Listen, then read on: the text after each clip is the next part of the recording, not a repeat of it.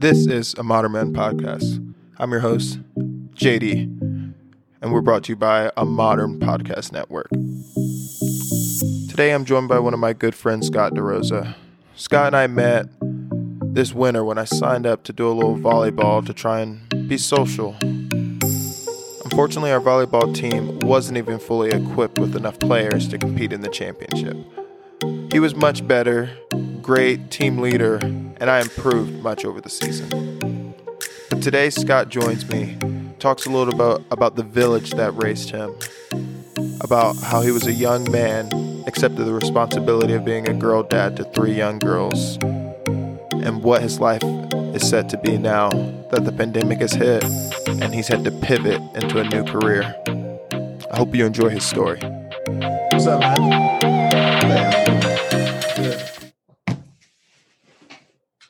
You hear me okay? Yeah, can you hear me? Yeah. All right. So, where have you been staying about now?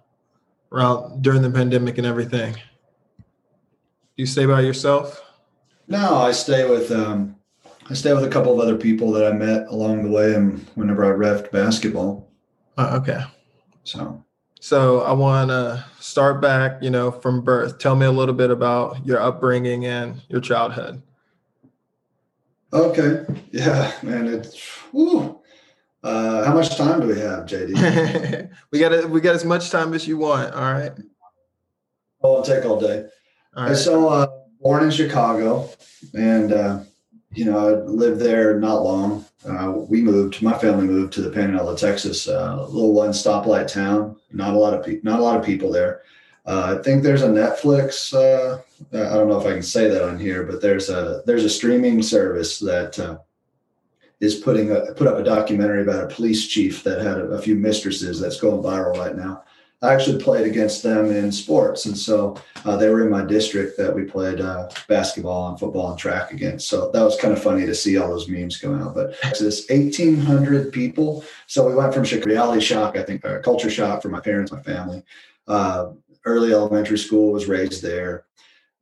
Whew, limited, limited. When I say limited demographics, JD, limited demographics. Okay we categorize people of other races by the one and a half that we had or the, uh, the two and so you know growing up there was um, it, it helped me be who i am today but it also uh, made me grow as i kind of transitioned into adulthood so you know graduated there uh, north of amarillo it was a little town called fritch texas Okay. I moved to Houston uh, whenever I got out of school and lived with my brother. My brother lives outside of Houston now, works in oil and gas. And, you know, I met a, I met a girl that uh, she lived in Oklahoma City. And so it was easier. Uh, she had three daughters. It was easier for her to uh, stay in Oklahoma City naturally and me to, me to uh, transfer, transition into the Oklahoma City area. Okay. Okay. You're going. You're going a little fast. Let, let's go back to what first. What part of Houston did you stay in? I, I, my high school career and a little bit of college was in Houston. So what part?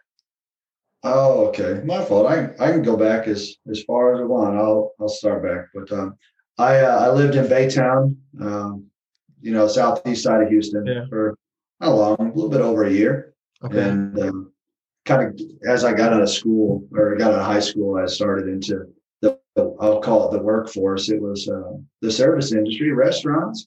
Yeah. Uh, learn how to wait tables and and sling drinks. I'm sure you know a little bit about that. But Yeah. uh, that was in Baytown. Baytown and how old area. were you when you moved there? Uh, 18. Eight, so immediately after graduating high school, you moved out with your brother who was out there already and moved with him.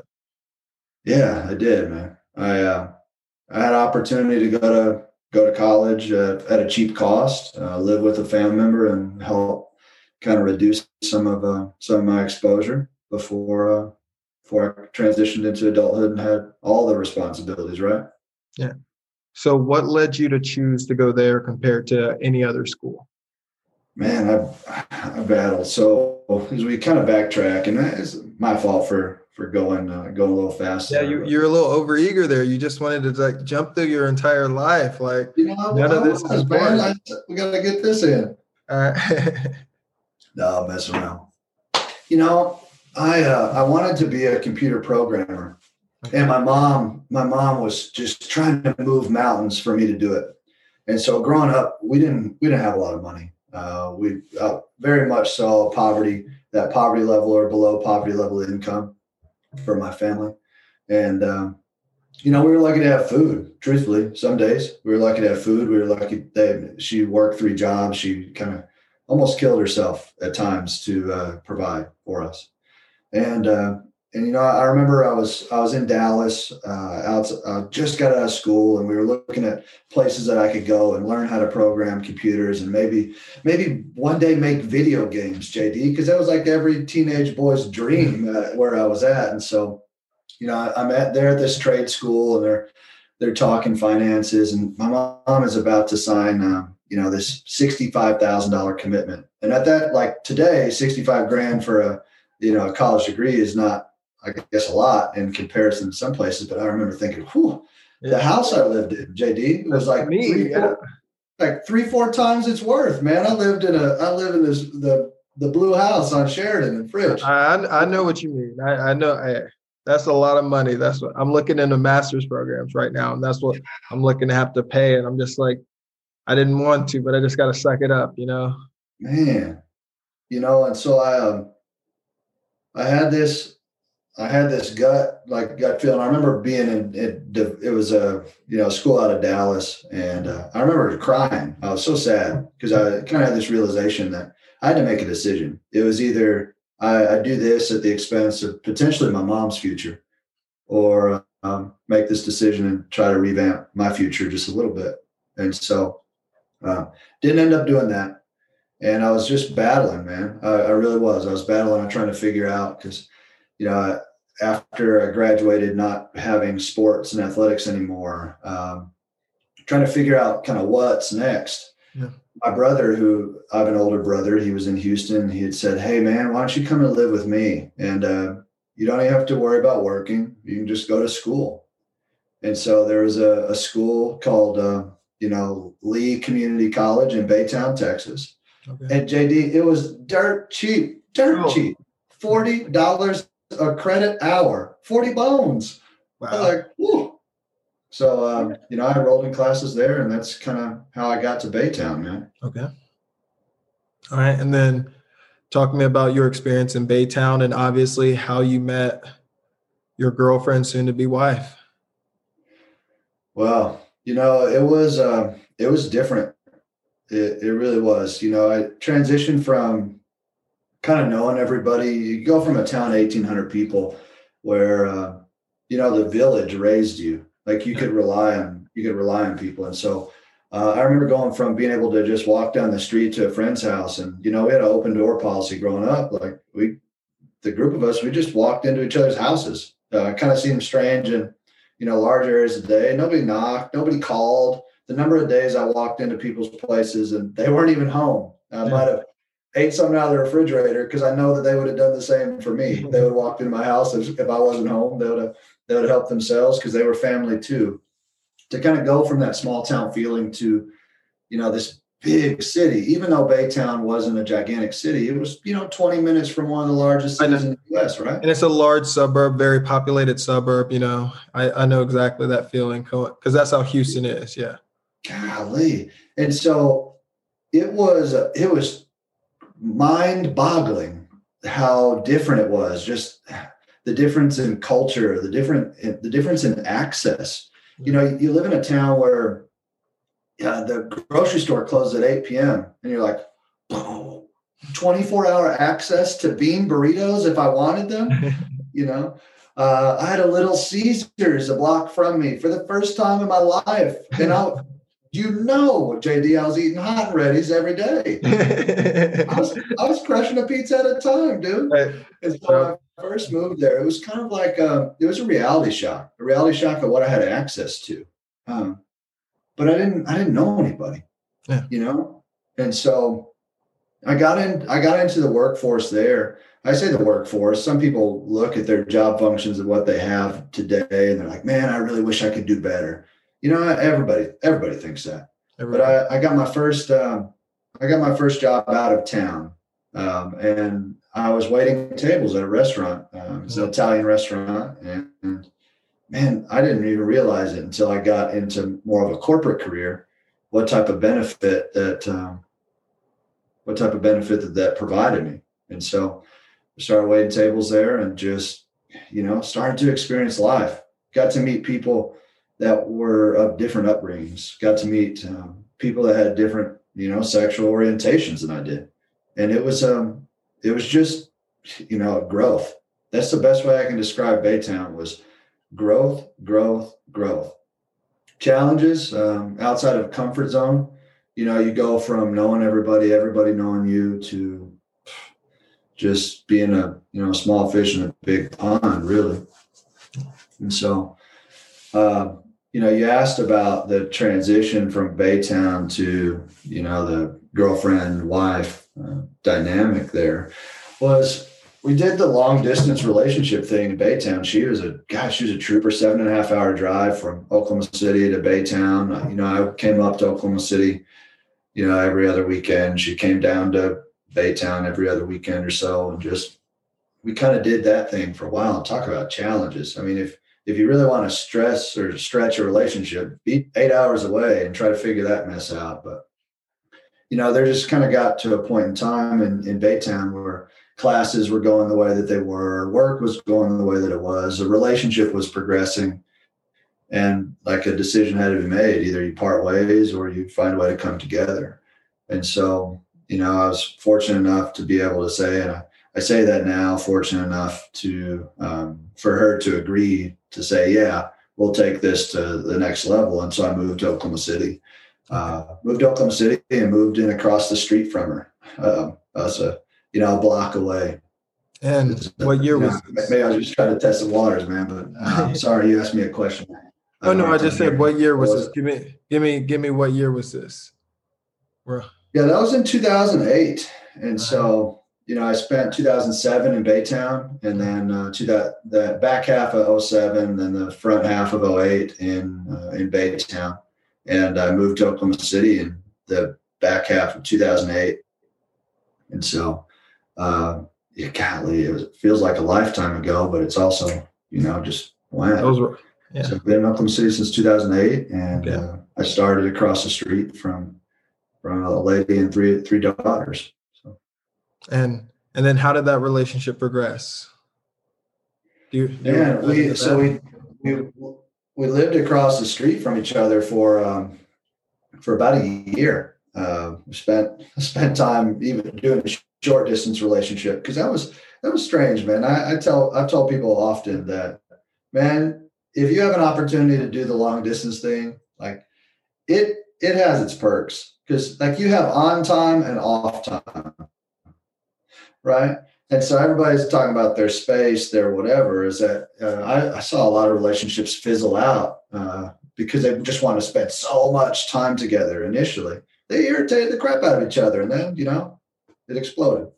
But uh, we had a we had a privilege of spending about a year a year apart, uh, seven hours away, and then you know I uh, I spent about a year uh, across the street from her before we got married. I got married in 2009, and uh, you know she had at that time the the at the time that we got together, not the time we got married, but the time that we got together was the her daughters were real young, two and a half, five and change, nine, and uh, here I was, 18 years old, and I was, you know, I had a two and a half year old, I had a about to be six year old, I had about to, I had about to be nine year old, and so I was like, man, I really got to make some some big kid decisions, right? I got to make some. Have you always decisions. wanted kids? No, I um, I didn't even know what I was doing, man. Like that's the that's the thing, you know. You know, people ask me would ask me that question, like, man, did you just want kids? It's like, no, I just wanted to connect with somebody. Yeah like um, it kind of sounds sad, but I think some people can no, relate to no. this statement. Is I wasn't I wasn't the dude that all the girls went after, man. And so like I wasn't like I grew up with some friends that man, I tell you what, they could just uh, they had some of the best girlfriends that were available in our in our small population, right? Yeah. And uh, so here I found this person that was like interested in me. And so I was like, well, hell, I gotta, I gotta figure this out, man. I, there's somebody that not only has life figured out, but is interested in me. I got to make some tough decisions. And so uh, at a kind of an early age, I, I made a decision, you know, hey, I'm going to do what I can to, uh, to be a part, to invest and uh, let this thing go where it goes. Hey, Scott, I just, this is what I tell everyone now. All those guys who want to brag, you know, the guy who told you had the great girlfriend in high school, all the, I'm like, congratulations at our age. Go brag about the girls, fucking 15 year old girls. Congratulations. Like, you know, where does that lead you? You know, yeah. that's what I'm saying. Like, yes, it was cool that the maybe some guys when you're 15, 16 year old got some girls that were cute, but what does that what does that really do for you long term? Yeah, you know, and I'll, I'll speak to the challenges too, because you think that, um, you know, what I'm saying is man, it was such a like euphoric feeling.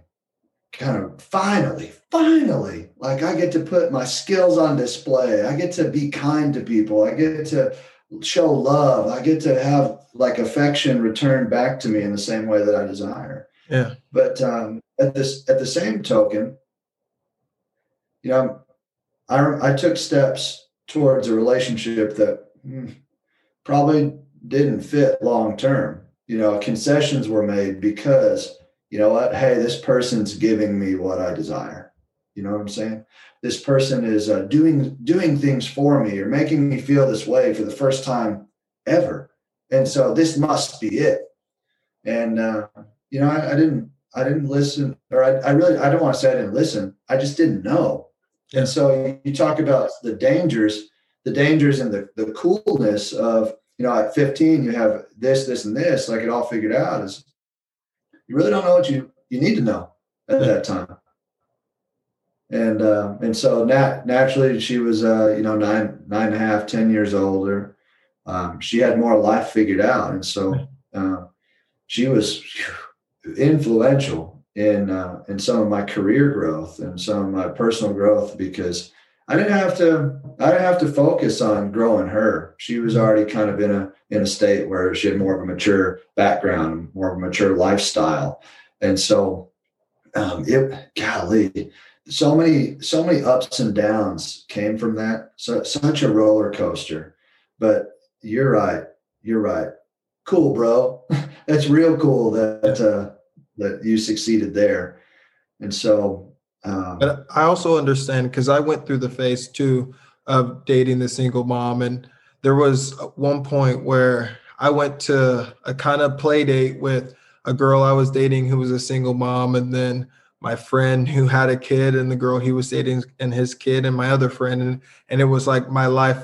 It was like flash before my and I didn't know if I was ready for that commitment because I thought I was because that's what I wanted, and I could have been in the same position, like I said, because I, I thought that's what I wanted, and I just wasn't ready to fully commit yet. And but again, like I said, you came out of it with great opportunity because she did help you in so many other ways. And yeah, JD, I I want to be very, very respectful of the other individual too and the individuals involved and so like in this conversation I, I, hope to be as genuine as i can be and as, as you know forthcoming as i can yeah. but to say that she and i got married because um you know it was just it was true love. It's love like love was a part of it. Yeah. Affection was a part of it. Intimacy was a part of it. Yeah. But um you know, something that I had to battle with, um, especially early on, was um, whenever I entered the picture, uh, there was a uh, there was a custody a custody agreement or a custody arrangement that was filed because of me coming into the picture. Oh wow! And so yeah. I enter the picture. I enter the picture, and within you know a month, like thirty days or so, this. Um, 30 days of that the other individual finding out, they file paperwork. And all of a sudden, this court case that's changing the trajectory of her life is now on the table. And so I have to make a decision. Did I enter somebody's life just to mess around? Or did I enter somebody's life to, you know, be involved, make an impact, have a relationship? And so there was a there was a big driving factor of decisions that had to be made there of okay, hey, I gotta I, you know, I hate saying it, but I gotta shit or get off the pot here. You know Yeah, what I'm saying? It, it Because-. Well, what do you do? Because my, my decision that day, JD, was not only affecting me, it was affecting my uh, future wife and also her three kids. Talk about your little experience then being young and then being a girl dad to three girls. JD, like people would ask me all the time, Hey, Scott, do you want to have any other kids? I'm like, hell no. I, I was like, I don't even know how to raise these three girls, man. Uh, because when, when, when you have kids, and, and so like, listen, I, I've never had triplets. Okay, never had triplets. There, there are complexities to triplets, but they're all the same age. And like you're having similar complexities. You just don't have enough arms. All right. These three girls, they're stair. Okay. And so I've got one girl that she, um, you know, she's small, you know, two, two and change. Um, you know, conversations are two, are, you know, simple conversations. Like Yeah. you really got to listen to, to like hear what she's saying. The about to be six year old, she's able to have more like complex conversations, but she's still standing on like a laptop if you leave it in the floor. That was that was something too. That was like, oh man, uh, I was used to just leaving my stuff wherever I wanted to. Now I had to worry about who's going to step on what, who's going to break stuff, who's going to spill things on things. And so yeah, early on, people asked me a question like, "Hey, do you want to have any other kids?" I'm like, "No, dude. I'm trying to figure out." I'm trying to figure out how I can shortcut this bell curve of learning how to be a parent because at, at least whenever you have a newborn, yeah, you got to learn how not to sleep. Yeah, you got to learn how to feed it. Yeah, you got to learn how to change diapers. Yeah, you got to learn how to potty train. But dude, I'm trying to learn how I'm trying to learn how to show up at parent teacher conferences while enroll somebody in kindergarten. While oh my goodness like i got to pick this one up from daycare and like all of a sudden like bam all of a sudden my life changed. You know what i'm saying? I was like why would i want to add another kid to the mix of that? That's like that's that's pouring gasoline on the flame dude. And they're like but scott don't you want to have like one of your own? I was like and do what? And neglect the other three because i have this thing that's mine you know what i'm saying Yeah. nobody wants to admit it whenever they're like a stepdad. Nobody wants to say it out loud. Like, well, I, but I know they're thinking it, JD. God, I know they're thinking it. If I have a kid of my own, will I treat them differently than than these other three? And I, I've seen that applied in life. Like, stepdad doesn't engage or involve themselves in, let's say, the three's life because they're more focused on the one that maybe they created. And uh, and you know, I uh, I didn't. That was a big that was a big thing that I wasn't really comfortable um, answering for myself. Is was I going to be able to treat them with the same love and respect that they they deserve um, if I had my own? And so I had to learn. Man, I I had to learn things like I can't walk around the house in my underwear because uh, you know I I don't have the same anatomy that they do. I had to learn how to, uh, you know, you wipe from the front to the back, JD, not just however you want it to. You know what I'm saying? And so, like, I had just so many things uh, fingernail polish to Disney movies and princesses and characters and, you know, the makeup scene and val- talking about Valentine's Day in a different way. Like, all of a sudden, all these things I had to learn being a girl dad was, um, you just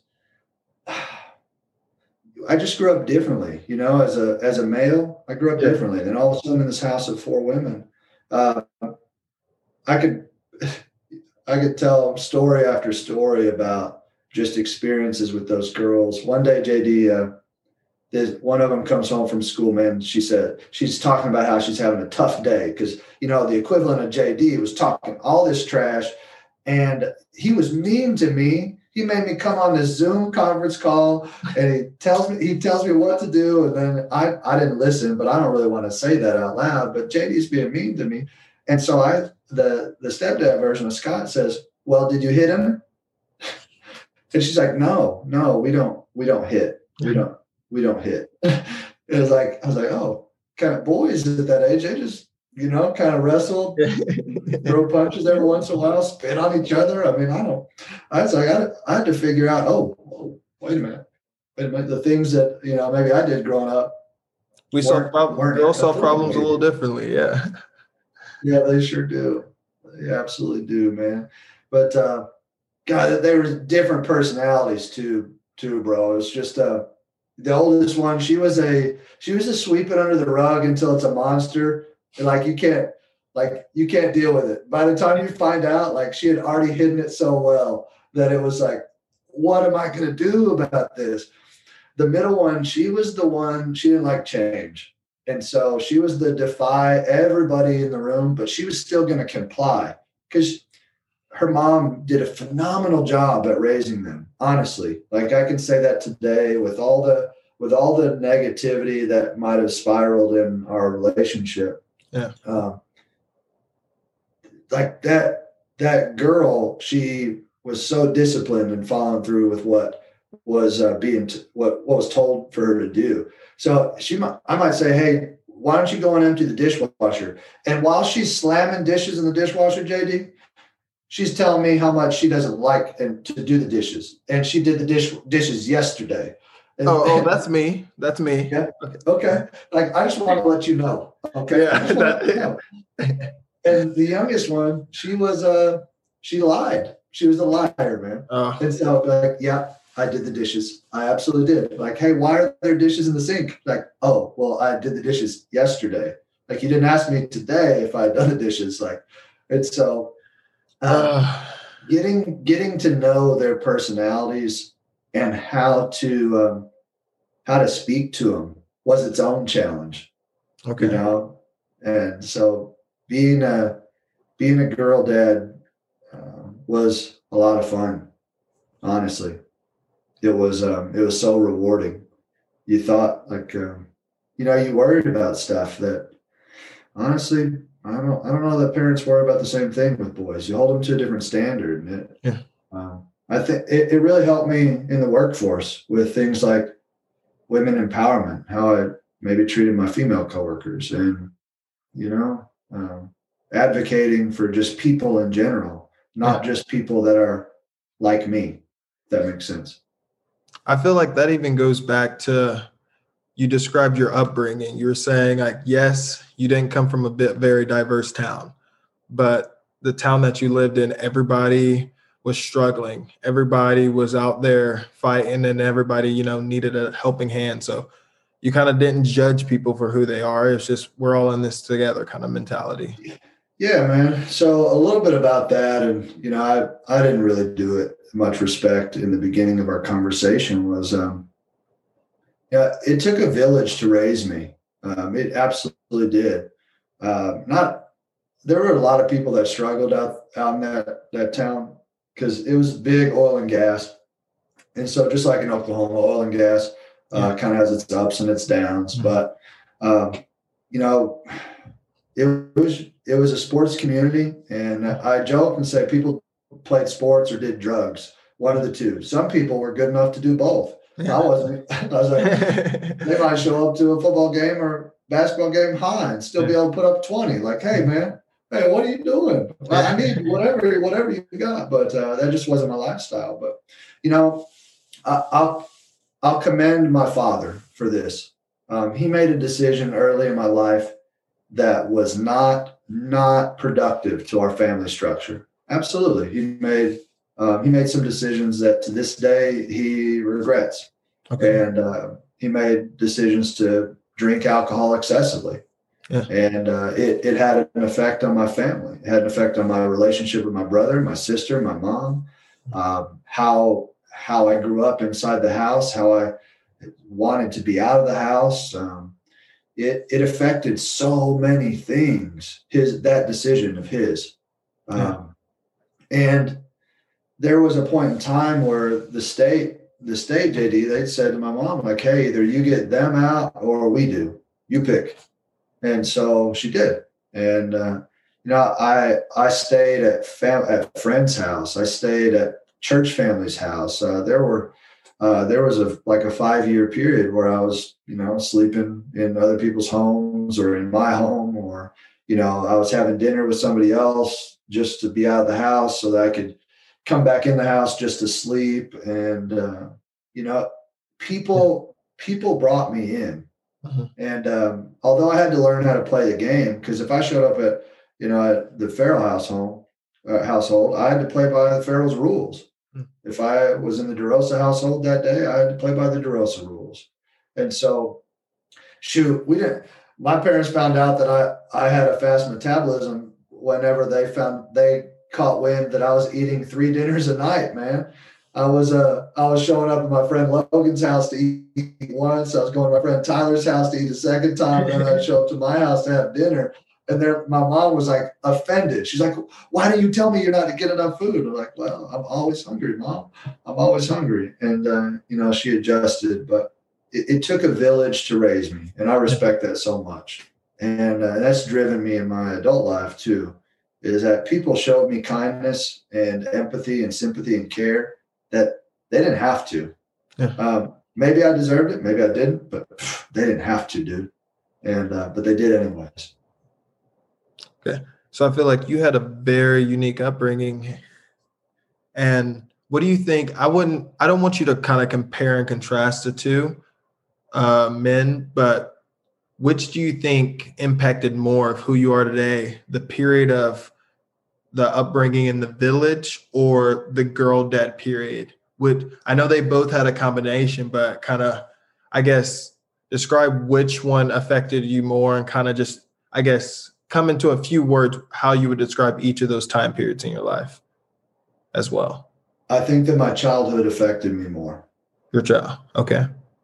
and uh, it get it set the bar of expectations for myself. Um, I wanted to be better. I wanted to be better than uh, than what was around me. You know what I'm saying? And so, I think to answer your question in as few words as I can is my childhood impacted me more and who I am today. Now, uh, it didn't positively impact me, and and that's that's something that you know it had its good, but it also had its bad. Some things that I tried to avoid because of it. You know, some things that maybe I buried or locked away that I didn't deal with until uh, until later in life. Um, it affected my relationships. It affected uh, my drive. It affected my career. My childhood affects affects my competitiveness, whether it's in volleyball or banking or basketball or hopscotch. Man, my childhood affected those things, Yeah. and so um, Girl Dad helped me refine some things. Girl Dad helped me eliminate some distractions it didn't it didn't force me to eliminate all distractions it didn't Yeah. force me to make um, conscious decisions uh, my childhood absolutely did and uh, and uh, I, I think to answer your question that that drove me more Okay. And now let's fast forward to obviously you're, not still in that relationship. We're kind of we're going not so present day, more present day a year ago, 2020. What what happened more when the pandemic hit? Were you in the same situation, same job? Were you able to still work? no no i wasn't man um, kind of a, a strange deal and uh, i'm in a different job today than what i was a year ago today uh, i was i was uh, you know i was transitioning truthfully Yeah. At, a year ago today i knew that i was leaving oklahoma Oh. um, i was presented a job in november um, in Uh, november of 2019? 19 no i'm sorry november of 19 Yeah. I was presented a job. And so So flash forward to a year ago, January 28th, 2020, I was trying to survive, honestly. Um, I was showing up to work um, and doing whatever I could just to stay there.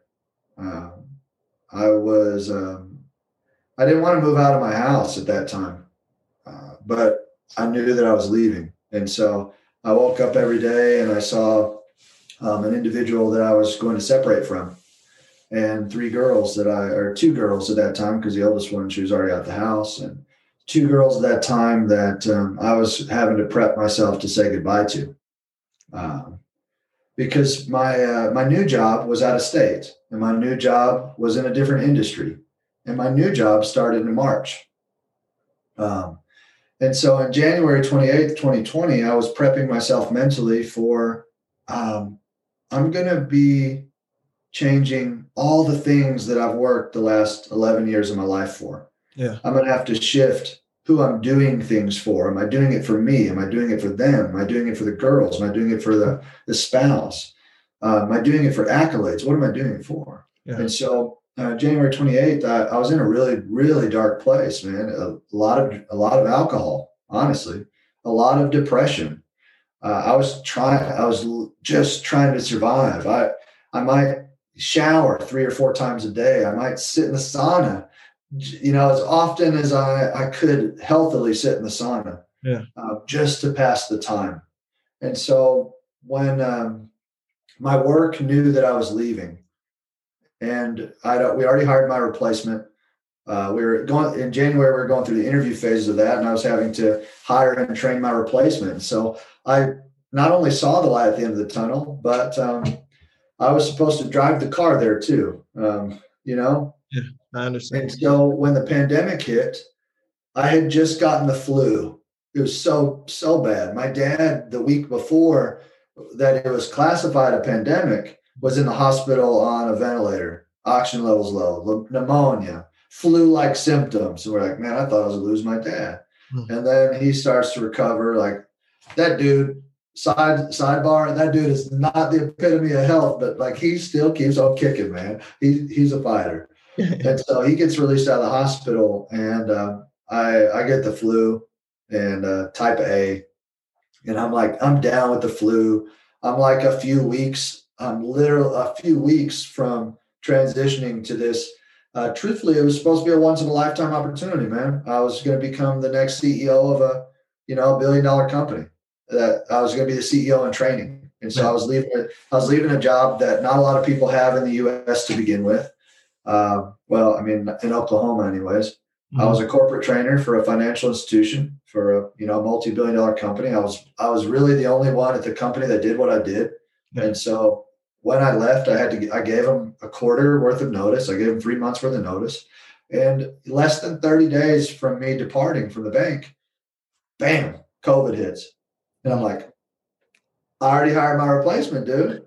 I already hired my replacement. Uh, I'm in a house that I can't stay in. I'm in a relationship that I can't stay in. I, I don't have a job anymore. So the, the relationship was it was it fully over at this point or i thought it was over at this point was it not fully ended at this point well one of the best things i could have done was buy a house that had an upstairs and so i stayed upstairs man and so the relationship the relationship was um, over emotionally mm-hmm. honestly for the most part like you uh, and I, i've said this to a few people is that whenever you decide to get married, I think you get married for a reason. I think that you um, you get engaged for a reason. You get into a relationship. You're involved sexually, intimately, in conversation for a reason. Mm-hmm. And so, I still, even to this day, I still have love for that individual. But how do I show the love? How do I show love uh, um, differently today? Now, at that time, at that time, I still had a lot of anger, man. I still had a lot of anger and and frustration about this thing that you know, either I worked hard for or she worked hard for, and it just didn't, it didn't connect. And so I lived in the same house as the individual that I had made a mental decision and a physical decision that I was no longer going to be with that individual. Okay. And so um, we were in the same space during that time, but we just weren't together. We were like ships in the night, man. We just crossed paths and hoped that we didn't crash into each other. All right. All right. And then you find out about the job as well. And then, so. Yeah. So then so I. No, I'm just saying, continue. Oh yeah. Um, so I called my boss. I was like, "Hey, I don't know what's available. I don't know what's what options do I have. My new job has asked me, can I stay for a little while?" And so my boss said, "We can still use you." Okay. And so they transitioned me to some. Uh, they transitioned me to a different department, and um, honestly, COVID kept me employed yeah. Because otherwise, um, they they weren't going to front my salary without me taking a full time position someplace else. But when the uh, as COVID started going, uh, as the pandemic started to hit, the stim that two trillion dollar stimulus package hit too, right? Twelve hundred dollar stimmy check, Mhm. uh, small business lending, Yeah. and the bank transitioned me to the department that was dealing with small business loans and those SBA loans, the Paycheck Protection Program loans. That helped. And so Right. as the end of March happened and April happened, I got transitioned to another department. And um, shoot, God, we were working like dogs, dude. Shoot, man, I, I'm telling you, I was I was working 24 hours a day, seven days a week. Um, that's how busy we were. Um, sleeping on a concrete floor in the bank, plugging in people's loan applications at 3 a.m. because uh, in a in a 14 day period, we had gotten uh, 20 years worth of loan applications in 14 days and uh, i was uh, i was on the shit show man uh, just like it was my entire career there they picked me up for like uh, special forces type banking projects or whatever nonsense but So you know. with this it- change in role, was it a pay increase, pay decrease? shoot i was thankful to have a job man. I was uh, i saw the writing on the wall. I didn't care uh, uh, truthfully. And i wasn't in a permanent position. I was in a band-aid. Uh, they they said hey we got all this volume coming in. Yeah. we need somebody that can duck their head and do work. And so they started asking who who can do work like who can duck their head and get stuff done. And uh, my na- my name came up a number of times over the years whenever that happened at that company and it did that time too. And uh shoot started out started out just you know plugging numbers. And before i knew it i had a, a team of six. And then before i knew it i was in charge of a team of 12 and then before i knew it i was teaching training and then running a night shift. Before i knew it i had 75 people that were that were reporting and doing things like with me and i was responsible for their accuracy and like it was just it steamrolled. And uh, there came a point in time where they said hey scott either we put you in a permanent position because we have one for you Yeah. um, or you need to make a decision. And so um, i negotiated me leaving the bank and uh, moving away.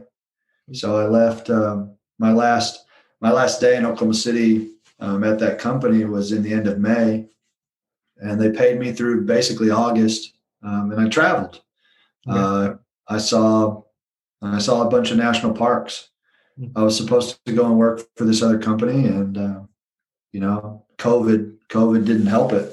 It honestly it it uh, it pulled the plug on the funding for that other job. So i left this career type job at the bank um, i got to see a bunch of stuff but my my new job i transitioned to basically got we'll use it as a verb it got covided Yeah.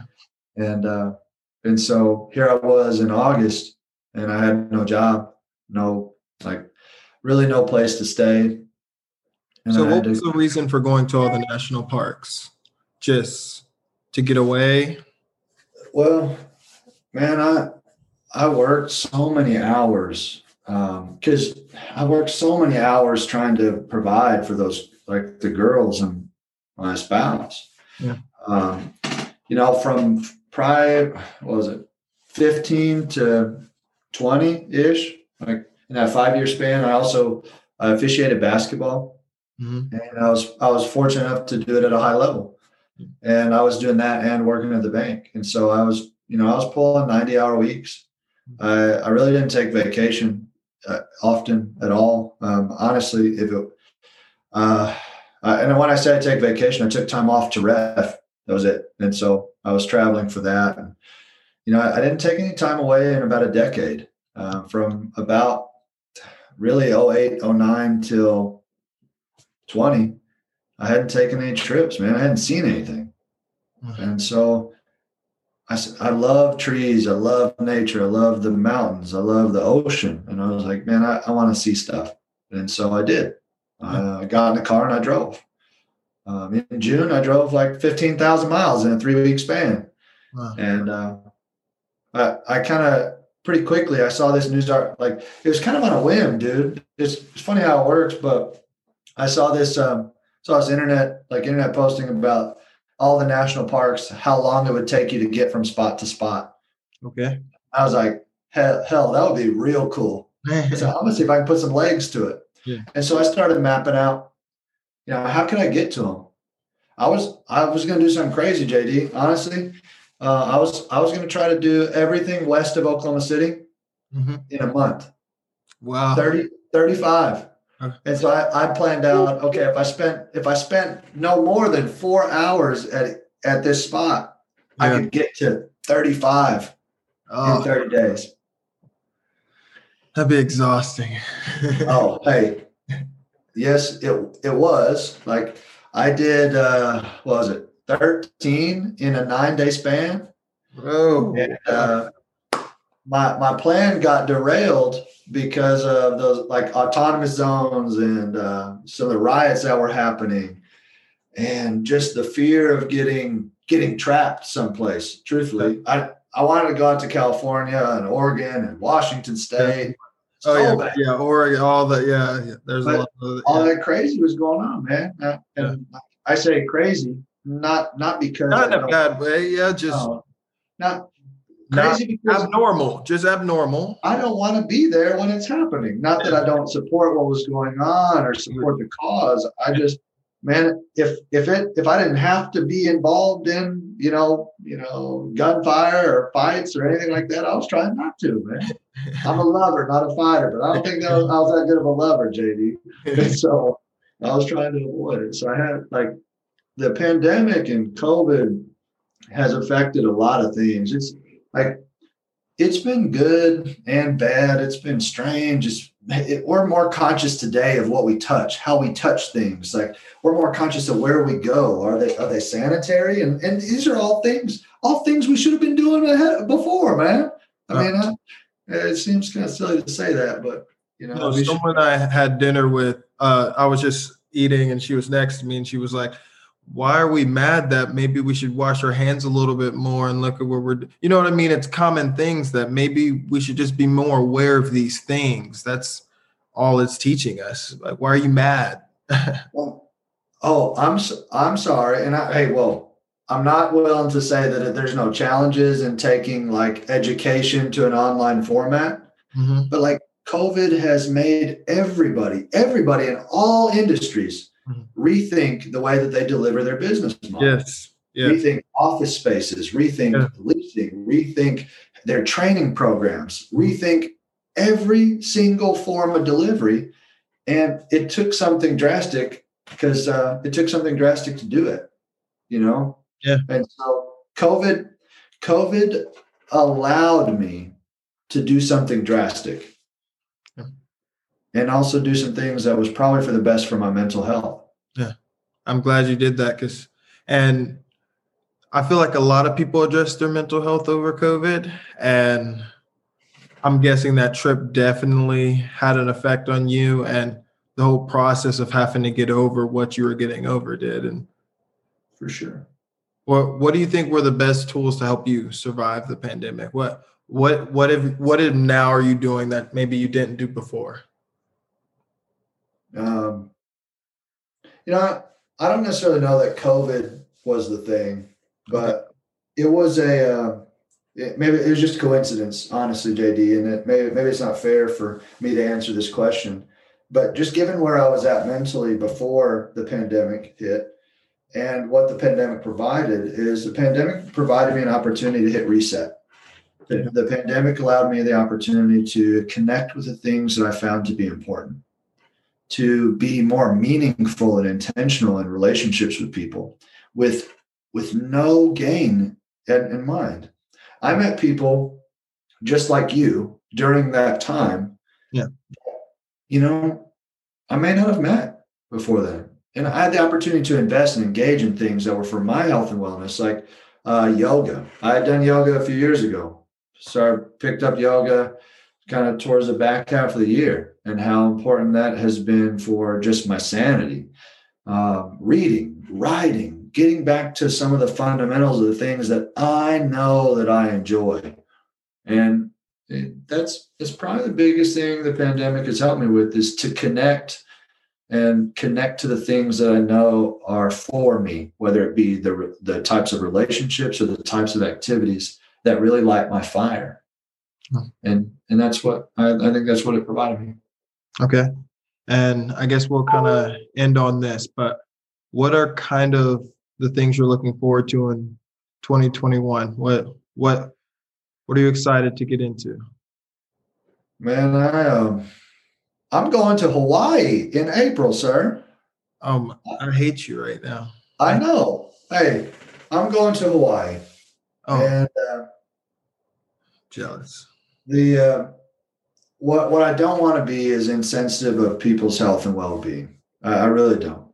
Um, I've uh, I, I've slotted for me to go and just live life truthfully to see see things and not not be insensitive to um, other people's health and wellness. I don't I don't want to I don't want to be insensitive to my hygiene or their hygiene or um, any type of infectious diseases. But uh, I'm going to take the precautions that I feel are necessary. But I'm looking forward to to seeing things. I have a, I have 10 national parks on my agenda for 2021.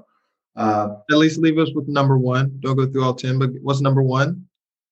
Uh, well, number one is going to be Volcano National Park in Hawaii. Oh, well, what? Uh, and uh, and so I, I've I've been more intentional about how I look ahead to things. And so earlier this month, I took a I, I took a car ride to Tennessee on a three day weekend. I left Friday after I got off work, went went and saw Smoky Mountain National Park, uh, saw for a day, and drove back. Twenty seven hours in the car over the weekend.